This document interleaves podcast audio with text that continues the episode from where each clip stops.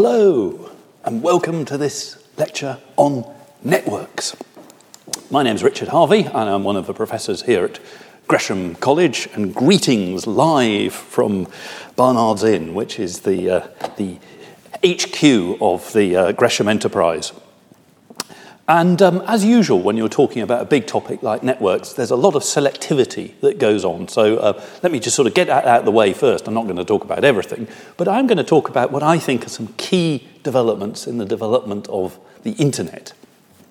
And I thought I'd start sort of right at the beginning, as it were, with uh, this fascinating record taken from the Library of uh, Congress, which you, you might not be able to read on the screen, but it's um, the first uh, one of Samuel Morse's telegraphs, which was sent um, in 1844, May 1844. He demonstrated the telegraph in the US uh, Congress. And he sent a message to his uh, collaborator, Alfred Vail, who was in Baltimore. And this was the strange uh, words that he chose What hath God wrought? Was his uh, question that I think he took from, uh, well, it sounds like Old Testament uh, numbers, doesn't it? Uh, which is the message he sent. And um, to prove it was received, uh, Alfred Vail sent it back. He sent back the same message. That's an example of uh, ARQ, which is an important part of the uh, internet, which we will uh, discuss in a moment. So that was um, sort of telegraphy, and I picked that out to point out that data comms or data communication is considerably, considerably older than the internet. But if we just spool forward to the start of the internet, then I've got a little clip uh, of uh, one of the pioneers of the internet, so called fathers of the internet, a chap called um, uh, Kleinrock. And um, this is him uh, talking about uh, how the internet first started.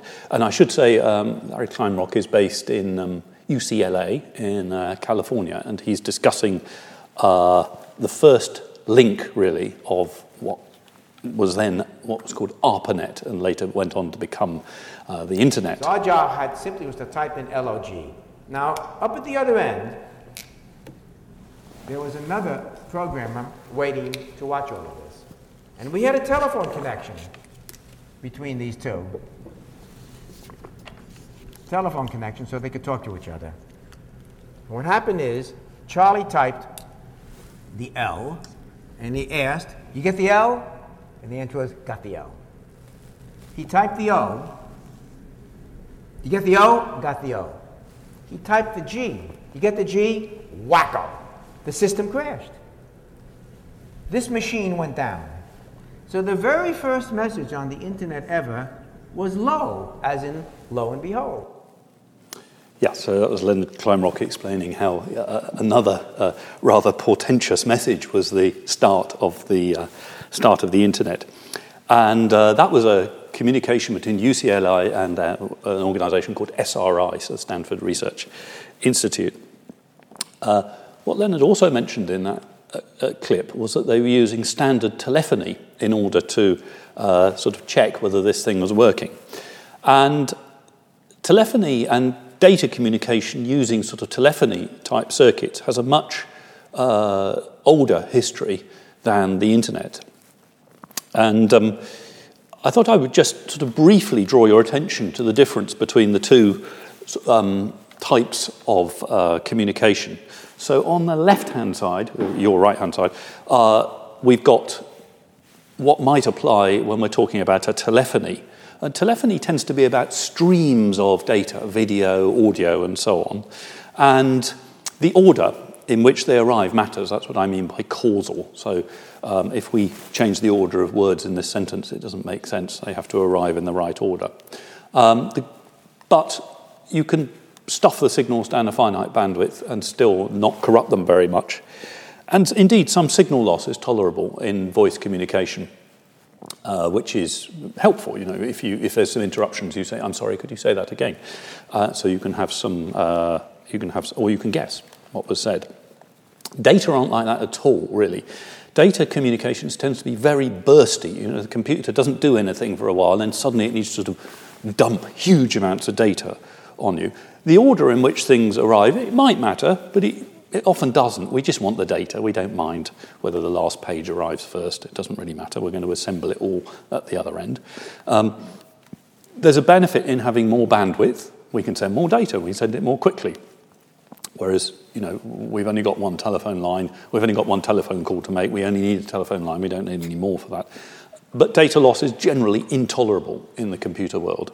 So these sort of rather different ways of communicating um, uh, caused a bit of a problem in the early uh, sort of design of computer networks. So point to point communication between computers was well known. Um, and um, generally, what you would do is you would use a telephone line, sometimes called a leased line. Um, and if you were a consumer, what you might do is you might buy a, a, one of these big boxes, it's called a modem. Um, I don't know if you remember those. And uh, this is this is uh, this is one of the first. Well, I think this is the first British uh, modem. Actually, it's called the Datel modem Model 1A. It wasn't the first. First one was probably something called a Bell Model 101. Uh, I, I, didn't trust any of the photographs on the internet of the Bell 101. It seemed to look like a fridge, which didn't seem to me uh, likely. Uh, so I've, I've shown you this one instead. And if you were a consumer, you might communicate using something called a bulletin board. So you would dial up uh, some remote computer and you would read all the messages on the bulletin board and then you might add your own and then you dial off. Um, it was a sort of blog, but you only had intermittent access to it. They're very, very important in the sort of mid history of the uh, internet. And for business to business communication, um, this was also quite common. You know, if you had a business with multiple sites, you would lease a line in this country from BT or from in the USA from uh, AT&T at vast expense, and then you would either permanently connect these two computers or you would dial them up uh, using uh, a box that looks like this. Um, and that was really what the telcos, the telecommunication companies, thought computer communication should be like, really. Partly, and partly it was technological. They had sort of invested heavily in what's called circuit switching, the idea of if you think of old fashioned telephone operators saying, who do you want to be connected to, and plugging you in. That's essentially what, how a tele- tele- telephone system works even now. Um, and that circuit switching idea was dominant, but also the financials around circuit switching was dominant. Telephone companies existed to charge you by the minute for voice calls. They didn't really know what to do with data. So this was all sort of coming to, the, coming to a crunch in the sort of 70s when people realized that there was a potential for uh, computation.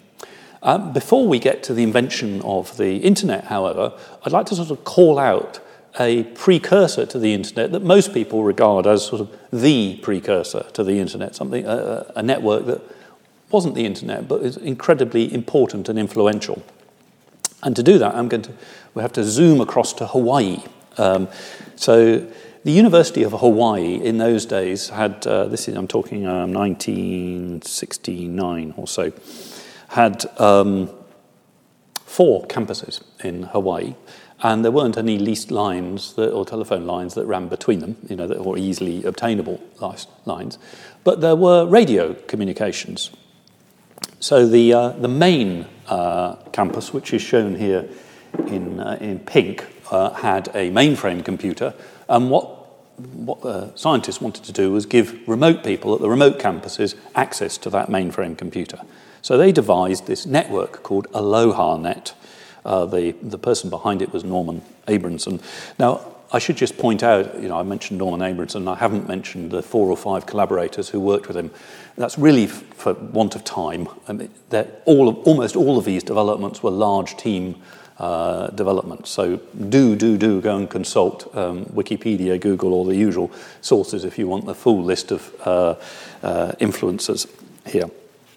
Now, how did this work? Okay, well, had two radio channels, and the first channel was very conventional. So they would send out a little message from the uh, first uh, station, which was where the mainframe was, and then that would radiate and it would hit all of the substations. So that's really easy. That's like broadcast radio, it's just broadcasting some data, no problem. Now, what about the return channel, though, or the, the, back, the backhaul, as it's sometimes called? Well, uh, they only had two frequencies available to them, and one of them was used for the transmit. So all of the other stations had to share the other uh, frequency.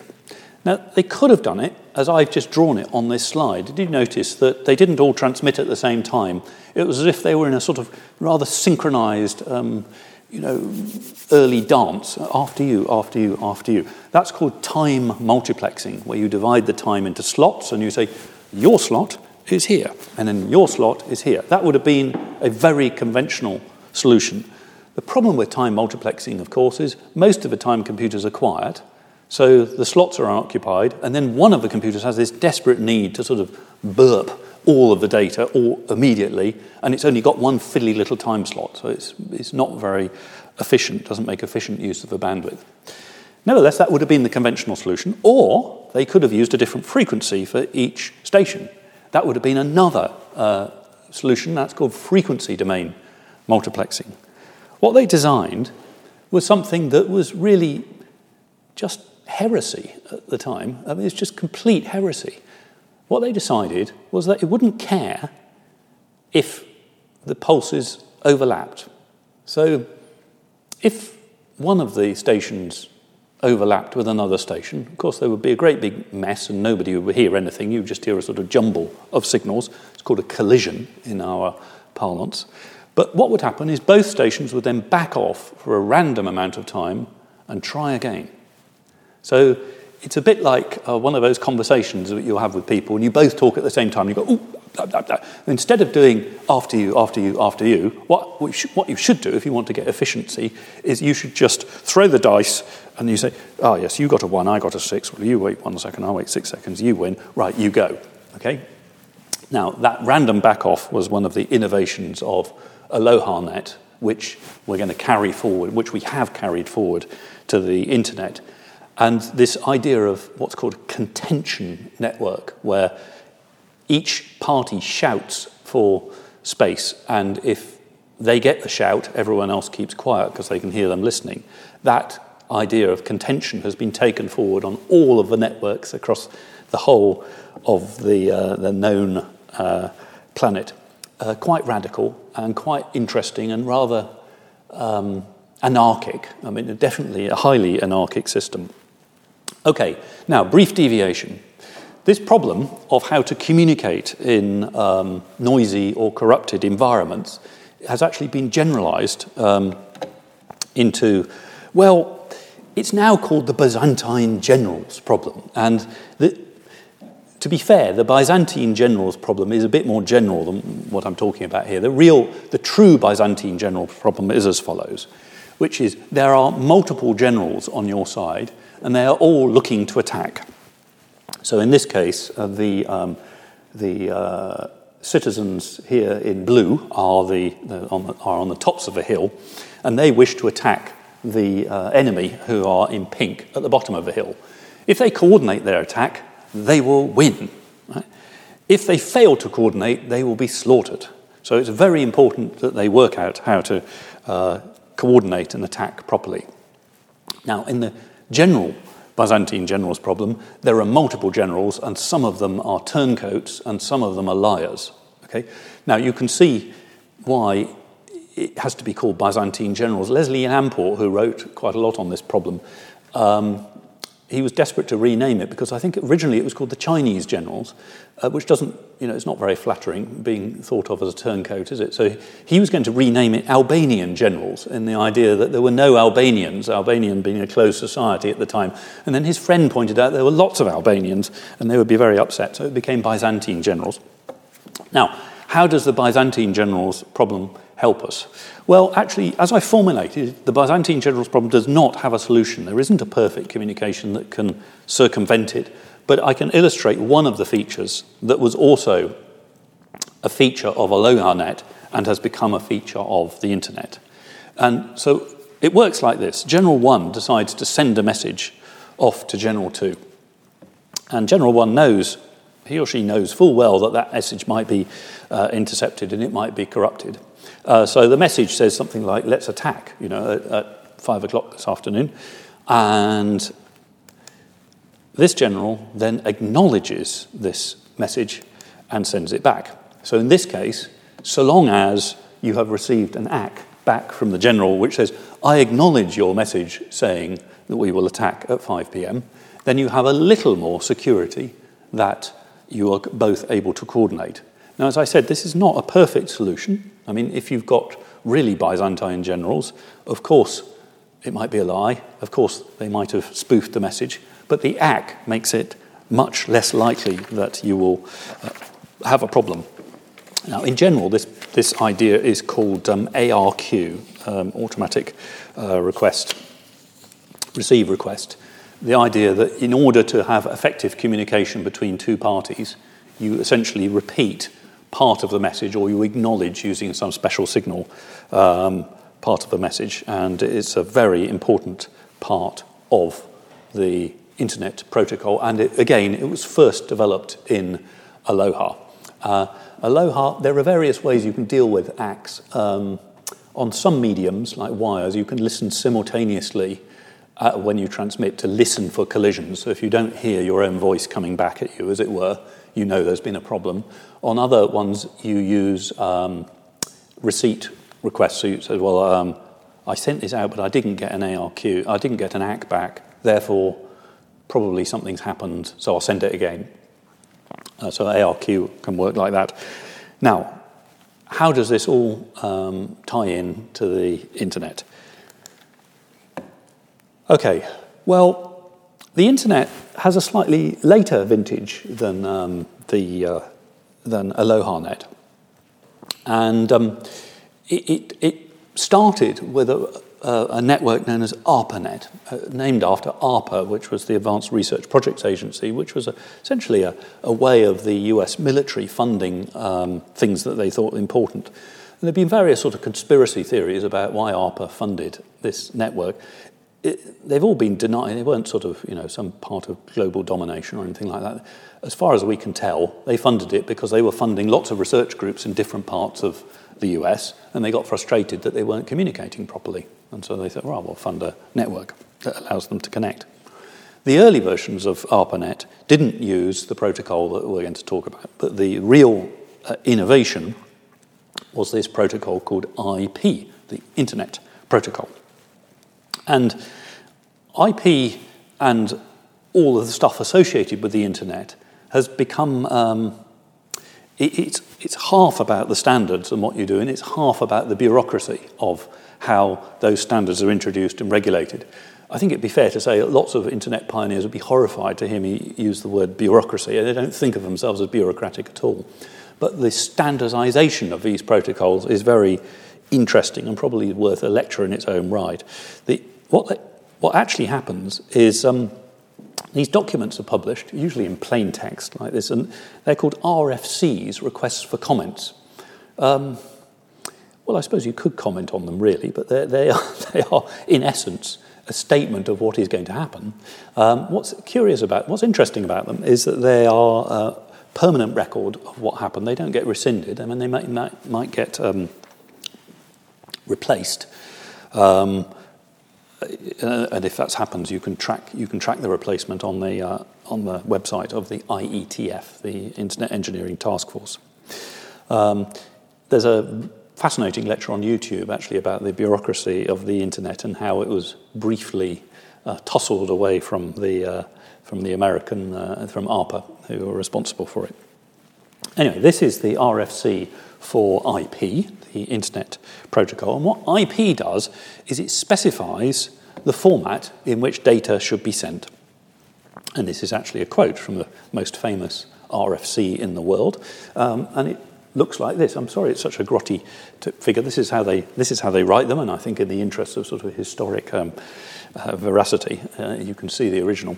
Uh, I'm going to I'll just quickly explain it because you can see some of the features of um, your own internet connection in these diagrams. So the first thing that comes is a number, and the number says, are we working with Internet Protocol version 4, which is almost everyone was until recently, or 6. If it's 6, it says 6. The next one is just a number that tells us how long the header is going to be. The next thing that I want to comment on is how long the header plus the data is. That's a sort of check, because if that doesn't add up to what you've really got, then something's happened. Then we've got some uh, flags or, or counters as to whether something can be fragmented. This is quite important in the, in, in, the internet world. You can't rely on every part of the internet having exactly the same um, size of computer or machine. So you need a way of splitting the data into chunks. And that's another difference between the sort of circuit switched or telecommunications idea. Telecommunications tends to be associated with very rigid protocols, which everyone agrees. This is not a rigid protocol. This is a sort of marker saying, are you allowed to fragment this or not? I'll talk about this later. This is an example of forward error correction over here. This is um, a flag telling us whether this uh, bit of data is to do with controlling the network or whether it's got data in it at all. And then this is an interesting one. This is how long this block of data is allowed to live in the network, usually measured in seconds. That, that's important for something like um, voice over IP. When, you, um, when you're uh, trying to communicate with someone by voice, if your packets get lost in the network, they're not going to be delivered on time so you just mark them with a time to live, and the router sees them and says, Oh, no, you've been around too long, sorry, you're dead. And kills it. TTL. Um, what's this one? This is an identifier that allows you to reassemble fragments if you need to. Down here, we have some security options, and I'll talk a little bit about those later. And then it all ends on the end of a 32 bit block. And the bit that I probably forgotten to talk about, but it's the most important bit, is the source address and the destination address. Now, what is implicit in all of this, but perhaps it isn't obvious, is what this says is if you want to communicate on this network that we're calling the internet, you, your computer, should construct a block of data like that and attach it to the data that it wants to send. It's sort of it's a bit like a postcard. It's got the information on the card that you want to send, and it's got the address on the front of it. And it just slings it off into the network, just like a postcard. Um, just as you don't particularly worry about how your postcard got to you, uh, you don't worry how the post office chose to deliver it, you just worry whether it arrives or not. This is exactly the same um, idea. And this is what we mean by a packet of data. Uh, you'll see the word datagram used, which uh, I'm not very fond of, but it is, it is a popular word. Uh, data combined with gram, as in telegram. So this is what the header of a packet of data looks like. Now, what does the actual data look like? Okay, well, a couple of observations about this um, before we move on. This is obviously quite complicated. You know, it's sort of fiddly and intricate, isn't it? You look at it and you think, oh dear, imagine writing a program to strip out all of that stuff. You know, it's, it's, it's quite sort of fiddly.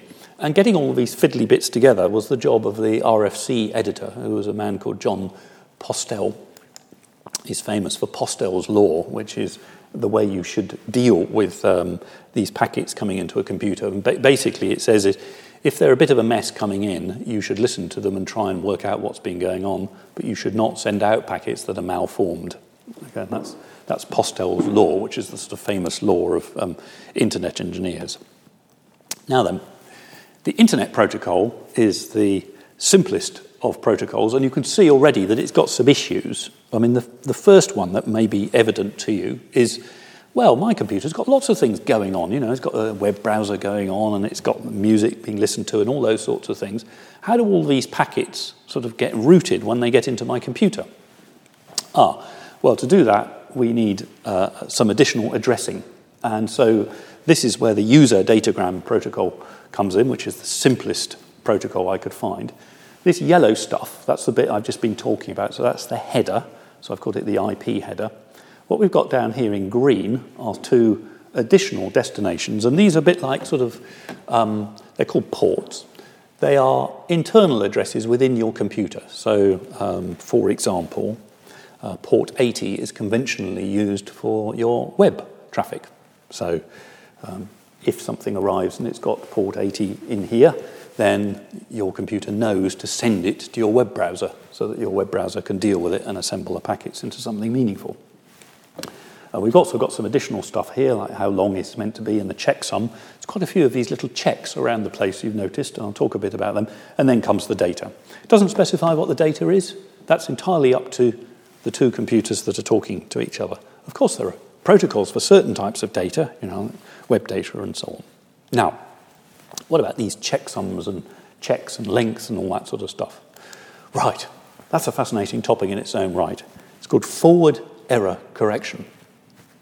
And um, so here's the question um, How do you know if some data in front of you has been corrupted?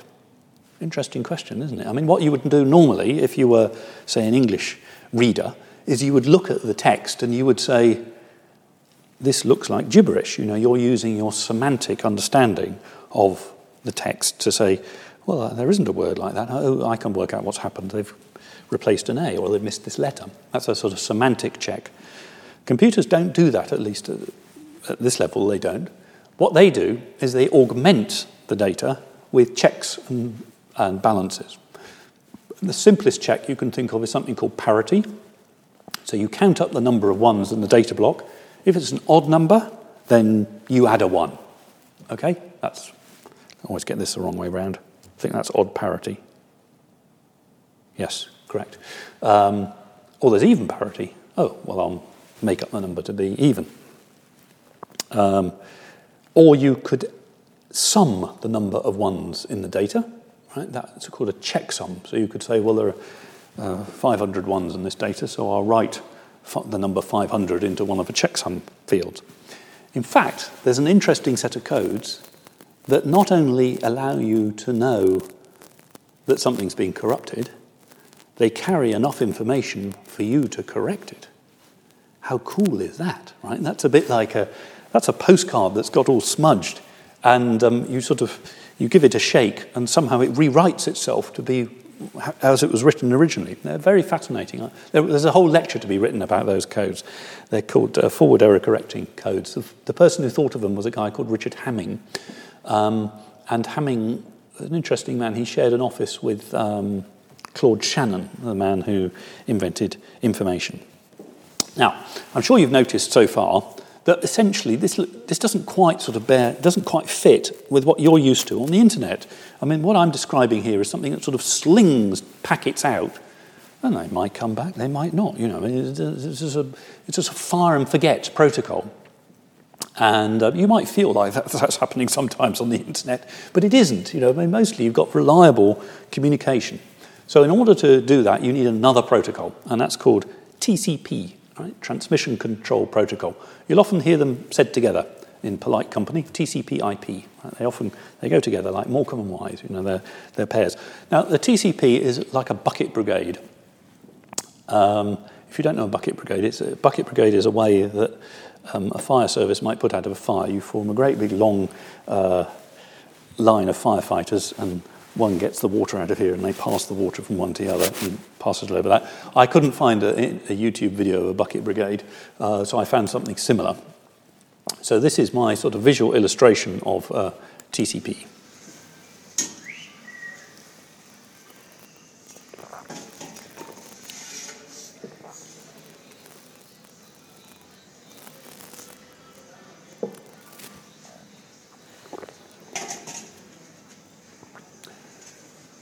Perfect. Now, I'm not sure that's approved by British building practices, but um, you get the idea.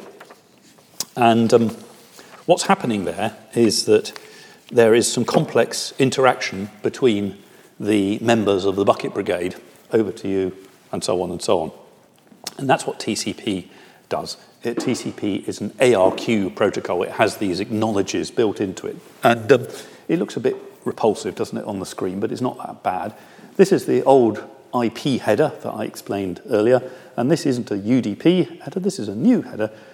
It looks a bit like it, it's called a TCP header, has these ports, these are where do you route it in your block of flats, if you like. But it has some additional features in here, namely an acknowledgement number.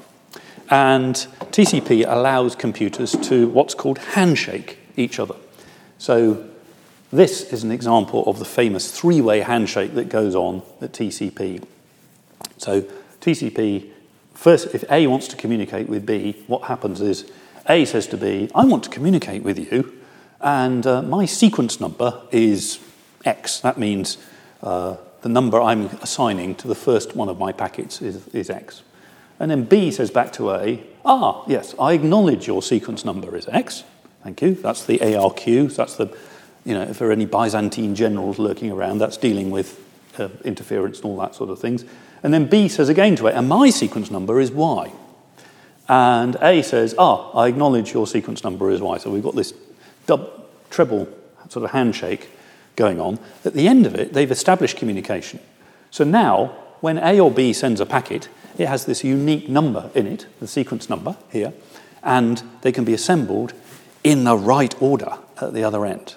So this is very important because it, means that as far as the programmer is concerned for TCP, it's a bit like opening a telephone circuit. So you can now just fire packets at a TCP port and they get assembled as if by magic the other end. They're not traveling through the network in order.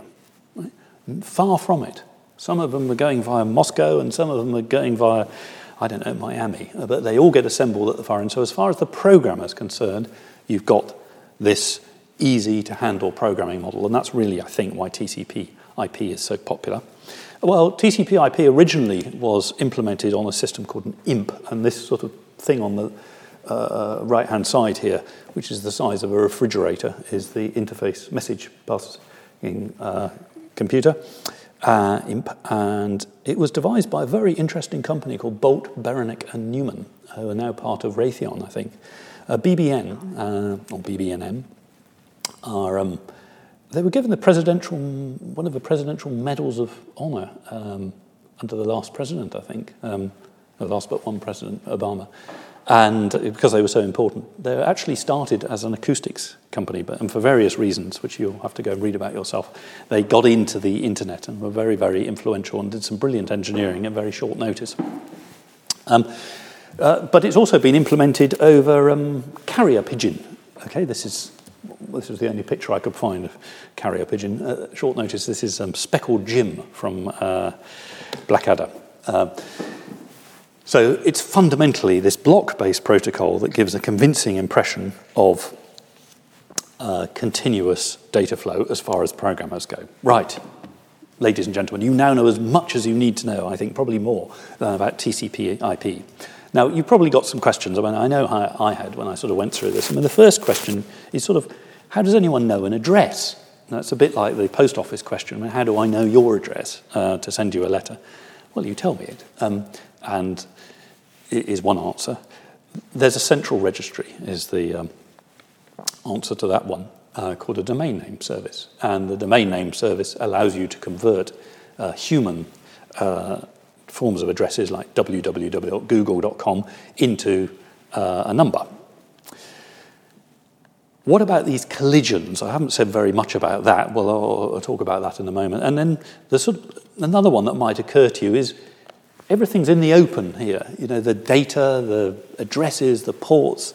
Anyone can listen and read. Isn't that slightly um, alarming? You know, so, so here are my answers to those things. So the idea, the addressing protocol is not really very difficult to, to deal with. There's a distributed set of addresses, and um, the idea is that your where your uh, computer is pointed at the nearest available set of addresses, and if it doesn't know the address, it asks another address server, and so on and so on, until either it's not resolved or, or, um, or it is resolved. So that's an easy one. However, congestion. That is an interesting question, particularly as almost everyone on this call will have spent months recently on Zoom or Teams calls bemoaning their internet bandwidth and presumably, I was going to say, shouting at their children upstairs to stop uh, internet gaming, but of course it might be the other way around. Maybe, maybe the internet gamers are watching this and um, it's, uh, they're shouting at their parents to get off a stupid Zoom call with work. Um, so this is a map of the uh, ARPANET as it was in 1984. It, it, moved around a bit in the early years, and uh, the eagle eyed people might spot that poor old Britain isn't even on the even on the network. It sort of, we dropped on and off uh, ARPANET uh, in IP because we couldn't decide. A lot of Europe couldn't decide whether this IP thing was a good idea. And there was a bit of a debate actually earlier on as to whether uh, the internet should be based on internet protocol. There's was great suspicion about these contention networks. We didn't really like them and they're not very controlled, and the telecommunications company didn't like them. Anyway, there's a little cluster up here in the left hand side of um, the internet which connects uh, the universities of Berkeley in California, Lawrence Livermore Laboratory, and LBL, which I think stands for the Livermore Berkeley Laboratory. LBL and um, Berkeley are about 400 meters uh, apart, you know, but they're connected by this uh, bit, a bit of a circuitous uh, route going by Lawrence Livermore. And um, there was a bit of a curiosity going on because um, in the 80s, um, the internet just died. Um, it sort of the internet crashed. So um, I want to talk a little bit about that and what's happened. And in order to do that, I want to say a little bit about how TCP uh, communicates using this ARQ protocol. So, what you might imagine happens is when we're dealing with TCP is it sends off a A sends off a packet to B and B sends back an acknowledge. So you've got this to and flow of information. So this is an example of communication using a single packet window.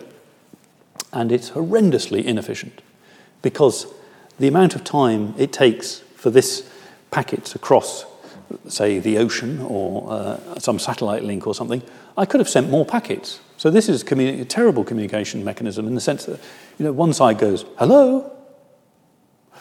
Oh, hello. Yeah. It's a great big pauses. So there's a tremendous pressure to not do this and to use larger TCP windows. That would be more efficient. So let's put, you know, four of them together and only send back a single acknowledge when we get all four. Now we can do this with TCP because the packets are ordered, so although they might not travel like a little train, we can assemble them so they look a bit like a train. So that's a sort of practical uh, proposition. And um, we often say that TCP, therefore, is self timed um, using the acknowledgement um, uh, signals. So larger windows make more efficient use of the link. But, and I'm sure you're ahead of me, the larger you send these bursts, the larger these bursts are that you send, the more you're sort of dominating the whole link. So the more likely it is that you're either locking out other people or causing congestion. And when you've got congestion, um, the way the internet works is you back off. So you say, oh, I didn't get an acknowledgement back. Oh, well, I'll wait for a bit of time and I'll resend the data. So it's a bit like one of those irritating people at dinner parties who keep telling you the same old thing again, you know, because, it, because you failed to give them a, a positive acknowledgement. You sort of went, oh, yes, yes. You they tell you it again. Very irritating. My recommendation is to be more like uh, the internet and say, yes, thank you, we've heard that long enough. Uh, that will as a positive acknowledgement and might shut them up. So, none of this was really sorted out, and in 1986 the internet crashed. And uh, uh, it, it, was this guy, Van uh, Jacobson, who realized what was going on, and he produced this little early little graph of the problem. And what he's got here, what he's plotted here, is the send time across one of these links and the packet sequence number. So TCP has sequence packets. So what you'd expect this is to go up. You wouldn't expect it to do this. This is a retransmit. It's, oh no, all the way back to packet 10 again. Oh, send in a packet 50. Oh dear, oh dear, oh dear, oh dear. And this had sort of essentially took quite a speedy link down to almost nothing. And that was the beginning of congestion control. And congestion tro- control is a hot topic in the um, internet of today. I'll just sort of briefly explain how it works. The idea is that, um, so why don't we just start slinging data down the, uh, the network? The answer to that is we don't really know how much bandwidth we've got available because it's a distributed network and it could change. So that leads us to uh, an algorithm and this is Jacobson's first uh, algorithm. It's, they're named after places. So this is TCP Tahoe. And it's an additive increase, multiplicative decrease uh, algorithm, AIMD. So what you do is you start with a single packet and you say, here's my first packet. And you get an acknowledgement back. And you think, oh, great, that worked. Next time I'll send two packets. I get an acknowledgement back. Oh, next time I'll send three packets. Next time I'll send four packets. And we keep doing that until we reach the advertised buffer size of the receiver. And uh, I don't expect you to remember this, but there was in the protocol a possibility for the receiver to say, this is, this is how much data I'm expecting uh, each time. So, and we, that, once that has reached that maximum buffer size, that's fantastic. And we're now throwing data down and we're getting good channel utilization, as people would say. We keep doing that until we don't get an acknowledgement back. The moment we don't get an acknowledgement back, we, we're going to we assume we've got congestion. And the a sort of safe assumption with congestion is you had sole use of the link. So if someone else came along and caused congestion, there's now two of you trying to contend for the link. So let's halve the window size. So we'll give that other person 50%. It's a very sort of uh, fair and um, socialist um, uh, sort of thinking. So that tends to lead to a pattern of transmission and back off that looks like a sawtooth. You've got this increase and a drop, an increase and a drop. And you put all these sawtooths together, and that's how the internet, that's how it works. And uh, when you're doing that properly, it's called riding the sawtooth. So if you hear people about riding the sawtooth, that's what they're talking about. They're talking about uh, adaptive congestion control, beautifully adapting to the, uh, the stochastic nature of the channel. Now, you might be saying, oh, come on, Richard, you know, this is all very sort of arcane, and wasn't it all sorted out in the, in the 80s? And it can't really be a, a topic for current conversation.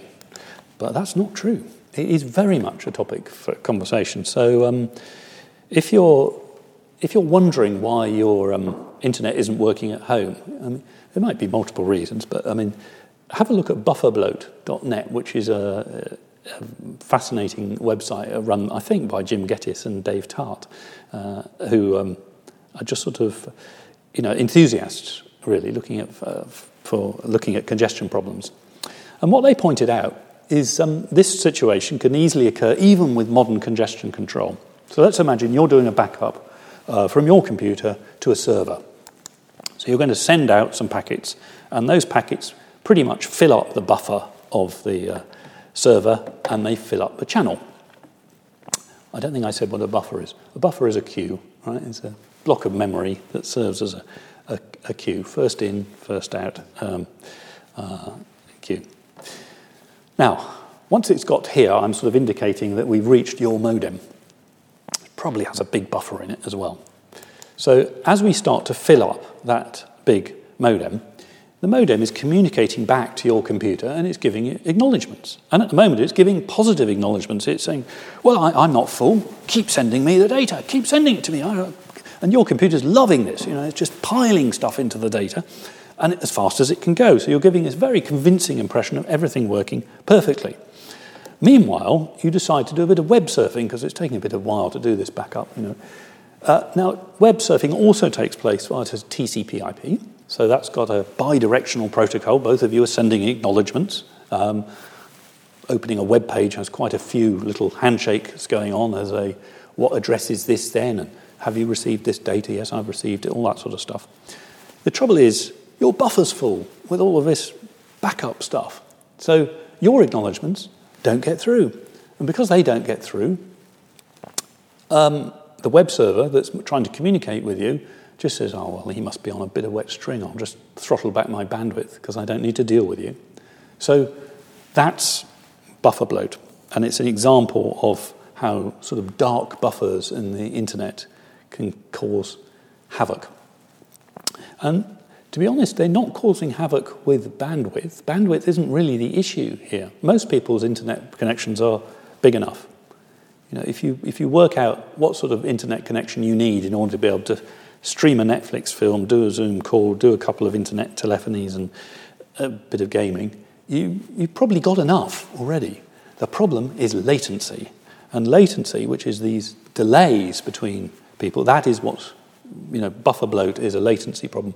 And it, it's, a, it's caused by it because all of the data is sitting there in the queue waiting to get there.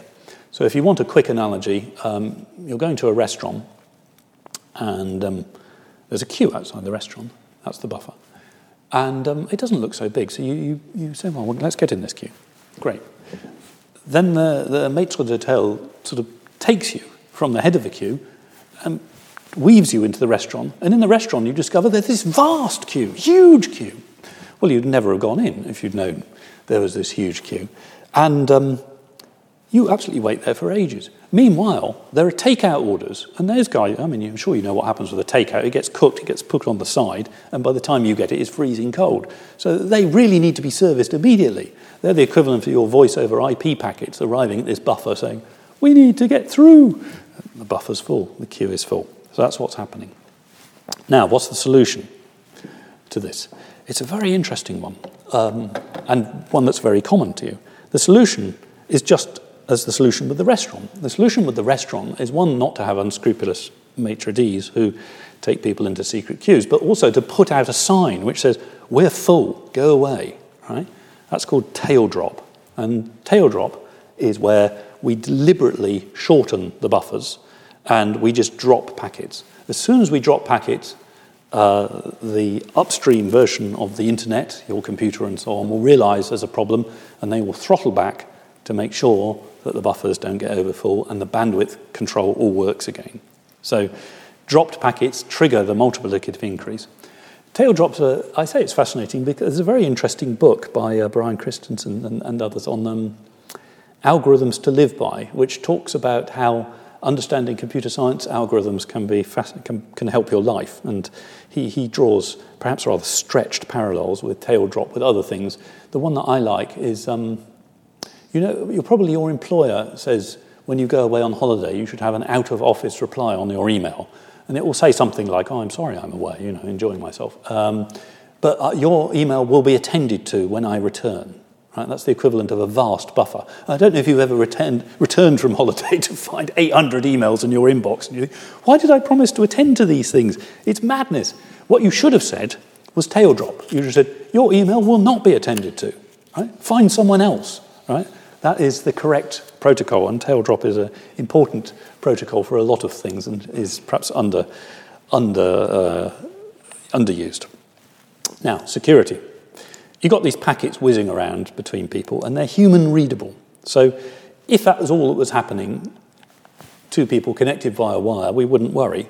But in practice, there's often a third person, and they might be malicious, an interloper uh, like this, and so they, or they might be not malicious at all, they might just be accidentally in the chain. And there's lots of ways, if you're interested in computer security, you know, there are lots of ways that you can uh, insert yourself in there. So if, you, if you're on a Wi Fi network, for example, you set up something called a Wi Fi pineapple. And uh, a Wi Fi pineapple is, um, is a, a Wi Fi service that looks like the open Wi Fi network that you thought you were going to connect to. You know? So you're in an airport seems so long ago in the pandemic, doesn't it? You're in an airport, and, you know, you see a, a BT Open Zone or an AT&T uh, server there, and you, you think, well, I'll connect to it. And it's not a genuine one. It's something pretending to be the AT&T server. It presents all the web pages, but it captures your data. It's called a man-in-the-middle attack. So what can be done about this? Well, you know, the, the obvious sort of solution uh, is encryption. So, just sort of thinking about this packet structure again, we could encrypt this bit, which is the data, because that's people argue that's the bit that matters. Well, lots of things do that. When you use HTTPS on the website, that, that's what it does. It encrypts this, but it doesn't encrypt this bit here, the header. And that doesn't give you superb security because it means anyone who can sit there can work out what's going on. You know, uh, so it's called, that, doing that is called traffic analysis. So the solution two, which is often combined with encryption, is to control the routing. The internet is fundamentally sort of anarchic routing. You know, the idea is that packets can go anywhere and you shouldn't worry about it.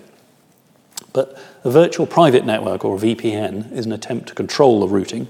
And the way it works is you're not allowed to, or you're not encouraged to connect to the internet. You connect to a machine that is in some strong room somewhere, a virtual strong room, in, usually in your employer's basement, and you absolutely you this connection here is totally encrypted, meaning they can see that your people interlopers can see you're communicating with this machine, but they can't see any of the any of the addresses that you're subsequently using because they are themselves wrapped in a packet. This thing strips off the packet and sends it out into the internet or wherever. So that's how a VPN works. It essentially rewrites the headers of your um, internet traffic, and then the service that you're trying to access sends it back to this VPN machine, and uh, it then sends it back to you, and you then decrypt it.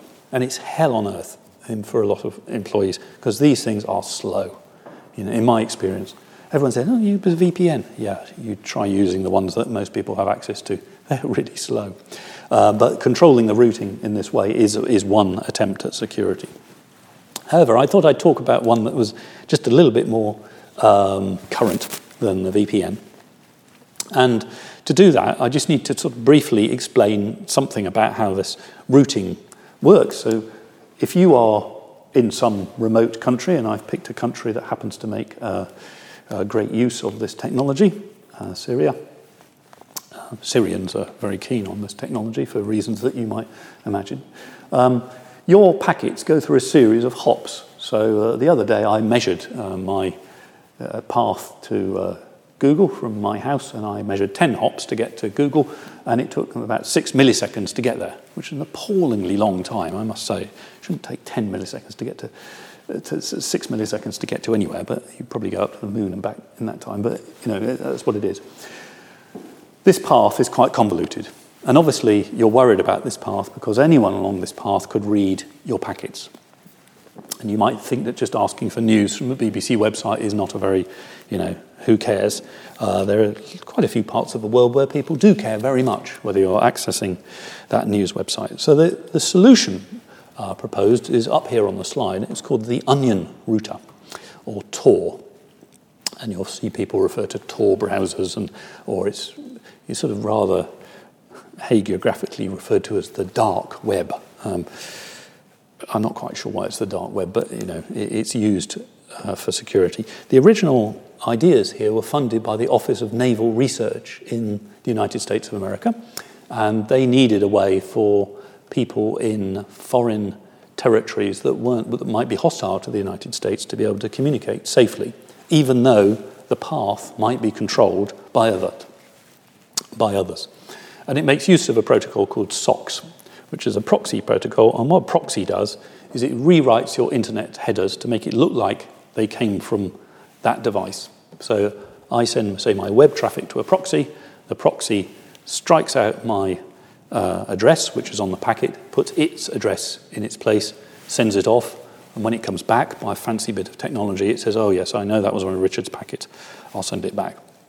So that's fine because a proxy can obscure the, uh, the both the, the, the, back of a chain, if you like, so that's good. But what about if the proxy is owned by some uh, foreign power or somebody who wants to do you some harm or just listen to you?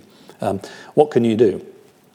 This was the clever thing about the Tor. What Tor did was it, your computer uh, it has a path through which it's going to send its things, and it communicates with each one of these to get a secret key that allows it to encrypt the packet. So, firstly, it encrypts its packet with uh, the secret key for node 4, then node 3, then node 2, and node 1. Off goes its packet, it hits node 1. Node 1 removes the encryption and sends it on to node 2. Node 2 doesn't know about your computer at this point, it only knows it's come from node 1, and the only thing node 2 can do is strip off the encryption, and what it discovers when it strips off the encryption is yet more encryption. So if node 2 was captured by an enemy agent, they can't get, they don't know who you are, they don't know where you're going, they know where this came from, but this, this also has to be captured by an enemy agent. So that's the basis of, of Tor. It's very tricky to capture the whole of this network. So you can see how it works. You just send off these packets, and the onion is the, uh, the onion leaves of encryption. And these are quite long, unconvoluted paths, which is why Tor is quite slow uh, thing to work. And eventually, uh, in this case, our service gets a, you know, a request for some news, and the whole thing happens in reverse on the way back. Great. Um, and Tor is sort of um, it's a high, it's highly disliked by a number of uh, politicians who feel that they jolly well ought to be able to um, see everything on the internet. Um, but often, and the American security services them compla- have themselves complained about the use of Tor for nefarious things. Uh, the irony is, is, you know, it's a curious one, isn't it? That a system developed by them has in fact become known for uh, protecting people's uh, privacy. It's a, it's a neutral technology in the sense it has positive and negative benefits, but that's the, ba- that's the basis of Tor. Now then, there seems to be a lot to me that I haven't talked about in uh, this uh, lecture on networks, and some things I regret not talking about. I hardly said anything about wireless. Um, and yeah, wireless is really important. There's tremendous consumer pressure for wireless communication. Nobody wants wires dangling around their houses. But obviously, the problems of congestion and security are much more serious when it comes to wireless, and they're not solved. You know, there's a lot of work going on at the moment on better uh, security and uh, access protocols for wireless. Latency, we have talked about. It's the Achilles heel of TCP. Things take a while. If you've ever tried to have a choir practice on the internet, it's a nightmare because not only does it take a while for your audio to reach the other side, each person has a different latency. So you're all singing literally to the different, almost to a different song sheet. I haven't talked about the Internet of Things, which is a fascinating topic in its own right. If you're interested in that, there's a very good Gresham lecture by Martyn Thomas, which talks about the Internet of Things. It's perhaps a little bit gloomy. It says there are some security issues with IoT, and that's, that's true as of now, um, but they might get solved. Security and privacy, I've touched upon, but I think it's such a fascinating topic that it really deserves a lecture in its own right. And in fact, that is the topic of the next lecture, which is the future of computer security. If you want a primer on computer security, I thoroughly recommend a lecture by Tarah Wheeler, uh, which took place here at Gresham College a few weeks ago, and she was talking about whether these sorts of uh, nefarious deeds can be considered to be war crimes. Thank you. Thank you very much, Professor Harvey. My, my name's Simon Thurley. I'm the Provost of the College, and um, I've been scooping up a couple of questions for you. Um, first of all, you will be amused to hear a piece of chat um, Anna G from the USA says, um, here in the US, sometimes it's the parents playing games online Yeah. and the children attending classes on Zoom. As soon as I said that, I knew it would be the other way around. I knew that there would be, it would be the other way around. It would be the kids doing Zoom and the parents uh, playing Candy Crush. Yeah. So um, here we have someone who didn't quite catch what you said, just wants a bit of clarification. What is the name of the lecture online about the development of RFCs or something, and something about being tussled away? Ah, yes. So there's. Um, I wish I could remember. You'll have to search on YouTube. There's a. Um, it's the history of the IETF. It is a uh, is a rather long presentation by one of the founder members of the internet, and I'm afraid the name escapes me. But I will post it in the uh, in the chat when I when I get back home. Great, if you could, that'd be fantastic. Um, and the other question we have this evening is what recommendations do you have for further learning about the underpinnings of the internet, including its technologies and their security? Well, you know, the RFCs, Oh, I mean, it seems bizarre to say read the RFCs, but they're very readable. And if you read them in historical order, they are super great. And that's what I went back to to prepare this lecture because what I discovered was there's a lot of people giving overly simplified versions of the internet, which is a bit unacceptable. So I recommend actually the RFCs. Start from there. Professor Harvey, thank you very much. Thank you.